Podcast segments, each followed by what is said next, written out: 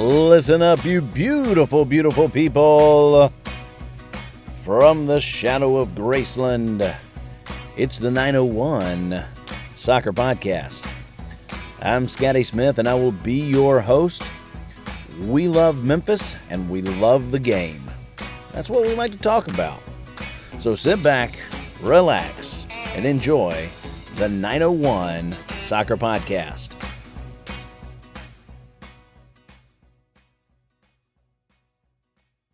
We are a part of the Beautiful Game Network.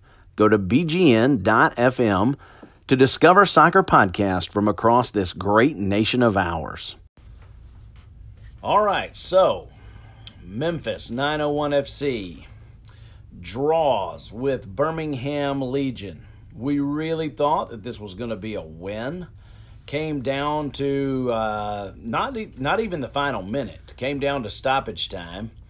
Um, Memphis 901 FC scored two beautiful goals in this match. Uh, the first time at home that they scored two goals.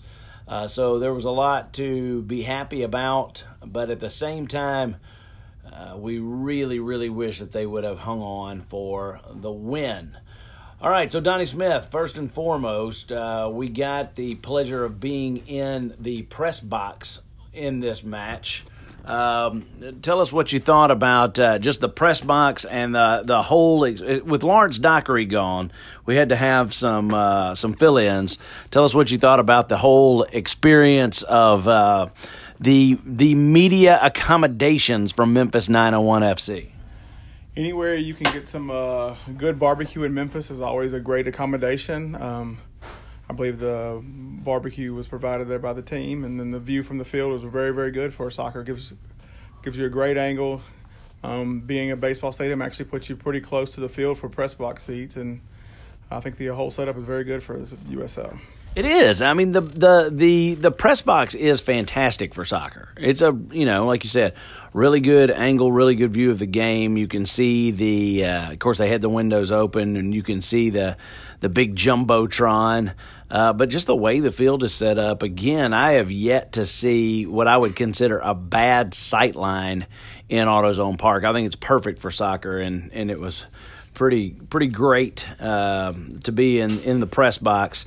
Uh, got some good barbecue nachos and that kind of thing. So uh, we were feeling uh, feeling pretty good, um, especially after that uh, Cam Lindley goal, that rocket of a goal uh, in the first half. It's pretty rare to score in the first half, but Cam Lindley with a rocket of a goal. What'd you see from Cam Lindley as he has come in from Orlando City? Um, I feel like he is a creating a good little spark for the boys in blue. They uh, his corners are coming in. He's swinging several, I guess, end swinging corners. They are on point, on target. We, we weren't able to get on the end of them, but I think we were close several times. Um, he's providing a good little spark in the midfield. He's getting the ball up. He's uh, I think him and Muckett had a pretty good little one-two punch thing going there in the first half, and I think it led to the first goal. You know, it was a it was a rocket of a shot, and even though the keeper got two hands on it, he simply could not keep it out. He couldn't punch it out, um, and, and, he tried because uh, Lindley just ripped the ball. And um, you know, that's one thing that I think the fans have been kind of uh, screaming for is you know, shoot it, shoot it. You know, so like when we have the ball, uh, you know, even 25, 30 yards out, just go ahead and rip a shot. And Lindley saw his opportunity and just said, "Man, I'm going to rip this." I agree with the fans. I think we have uh, several shooting lanes open up throughout the game that we don't take advantage of. Um, I'm glad he took the shot, and obviously it was a scorcher because, like you said, the keeper got both hands on it, and I think he got both hands squarely on it, and it still went in the goal. So that tells you how hard of a shot it was. Um, we had a couple other shots from distance that were uh, good shots. The keeper just happened to get to, and I think one went over. So I think uh, I, I, like that to shoot from distance. You know, they kind of answered with their first goal in a similar uh, situation. It was a, a, long shot from distance. We we held the lead. Of course, we had the lead one 0 at halftime. Then we held the lead all the way to the 84th minute.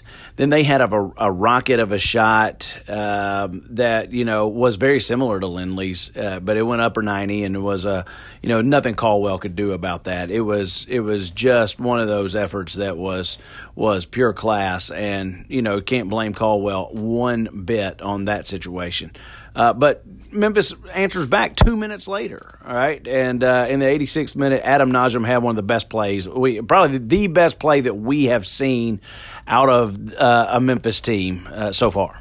That was a great uh, individual effort by him keeping the ball in there on the end line. Um, uh, completely turned the defender around, defender around, um, and then had a sweet little pass that set Muckett up perfectly. Um, I think you could have scored it. I could have scored it. My three year old could have scored. That's how good of a pass that he set up for him, and how uh, much space he created after he twisted the defender around. So, uh, in any sport, no matter what it is that you're coaching and you have coaching experience, you want your guys to just put forth maximum effort. And I think that is a play that you could, like, all hope look like, call your plays that ball over the top, and it looks like, ah, sailing out, right? And it, it, it's one of those things where it's uh, the importance of never giving up, I guess, is, is uh, uh the main thing that you got out of Najem right there. And that's one of the kinds of, that's, a, that's something that uh, the rest of his teammates can look to and kind of lift them up this week as they are looking to you know play another match on Friday night. They could say, well, look at Najem's effort and what he's kind of you know. Uh, how he's been recognized this week. That was a hundred percent effort. Um, if you we saw it obviously on the jumbotron, several replays. He stopped the ball. He kept it millimeters in, and he was able to shield the defender with his body and with some skill. I believe his left foot get it back to himself and give himself time to get up and to just touch the ball over in front of the goalkeepers for an easy goal. So I think it was 100% effort on his part, and he made it easy. I guess anybody running up on that ball could have scored that from there. So, but the work was all done by Najem. It was definitely uh, yeah. his goal. So it was. Uh, now we we are looking at. I read yesterday. I don't know what the stats are now, but that that play has been uh, retweeted by 433, which is a Dutch uh, company. Uh, it has been uh, retweeted by, I think, Copa 90 and now it is up somewhere around uh, just the one that 433 put out seven i heard 796000 views that's what WREG was reporting. So that is uh, a pretty significant, I guess, eyes on the club, right? So that's something that you know you can't necessarily get out of. Um, you know, we we were excited about a lot of things when Memphis got professional soccer but uh, just the opportunity for people to hear about us and to kind of push our brand. A play like that is like, who, who is Memphis? I'm going to look up more about them, you know. And so uh, he has kind of become uh, internationally famous to to a to a small degree, but still for the USL, that's a pretty big deal. Um, yeah, I think his individual effort has brought uh, some good attention on Memphis. I think that we have some quality players, and I think this is something that could spotlight that and get more eyes from outside of the city of Memphis on Memphis. I'm sure there's eyes from the teams that we play, supporters and fans and regional people. But I think this, an effort like this, is going to get people that have never thought to look at Memphis, maybe get a couple eyes, extra eyes on the team. So less than five minutes later, heartbreak strikes for Memphis yet again, as you know they think they're going to secure. Uh, first of all, the the first thing that happened, or right simultaneously, is that the referee puts up five minutes, and we're kind of like, oh man, five minutes, that's forever. Um, don't don't know why he you know thought he could justify five minutes. That was the first thing. But then right about that same time, and the five minutes ended up not mattering, except you know you'd like to have more time to score after what happened next, which was a foul just outside the box. And I know that the rule says that if any part of your body is in the box, you're in the box. But he looked for all the world to be completely out of the box. And Sharpie even comes and sort of comes what a basketball coach would call a jump stop outside the box, with both feet firmly planted. And then, you know, Cuthbertson like sort of kind of goes over his knee, uh, you know, maybe sells it a little bit, whatever. But, you know, I there's no question it was a foul but it's a very, very tough thing to justify that that is a penalty kick. Nonetheless, the penalty kick was awarded. Um, I'm a, I'm in agreement with you. I felt like it was definitely a foul, um, um, but I do feel like Cuthbertson embellished a little bit uh, threw on the theatrics, and uh, but I do think it was outside the box, and I think I feel like the referee delayed a little bit in giving it. Um, usually when it's a penalty and it's going to be something like that, it's a clear point to the spot, and I don't feel like we got that right away. I think that's why you heard the explosion, and I guess explosion is the wrong word. The uplift of booze as soon as he did point to the spot after the what seemed like a long delay. Yeah. Yeah, and and might have been an explosion on a clear, uh, non-rainy Saturday night that was, uh, you know, um, didn't have Beale Street Music Festival attached to it, but uh, attendance a little bit down. But if you kind of looked up under that, like we were kind of walking up under the, uh, uh, like walking around the the. Uh, you know, around the top of the bowl, I guess, the low, top of the lower bowl. There were a lot of people there. They were just kind of like, you know, up and out of the rain. Yeah, it looks like the crowd was trying to stay up out of the rain because we had a steady rain the entire game, um, uh, basically the entire day, starting from a few hours before the game until probably well after dark. Yeah. Um, I think the crowd was not a bad crowd for what, like you said, the circumstances we had. We had a huge music fest going on. We had uh, then the game also downtown. So yeah. I know the music fest pulled some of the normal attendees down to it. Yeah, in the rain. In the rain. Yep.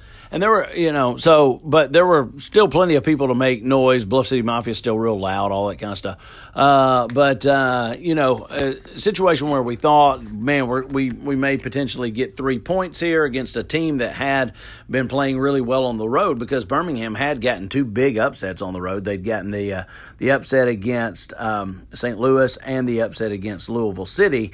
And, uh, this was a Memphis team that really did not look good in the three previous outings, but they gave them all they wanted, and I, you know, really were the better team. You got the stats there. Uh, what uh, what is uh, what do we have in the way of stats uh, as far as this this evenly matched, pretty fairly evenly matched game? Um, evenly matched, maybe on possession. Birmingham had 52 versus our 48. But when you talk the chances created and shots, I think we had a clear cut. We had 19 total shots versus their 11, so it's almost two to one. Yeah.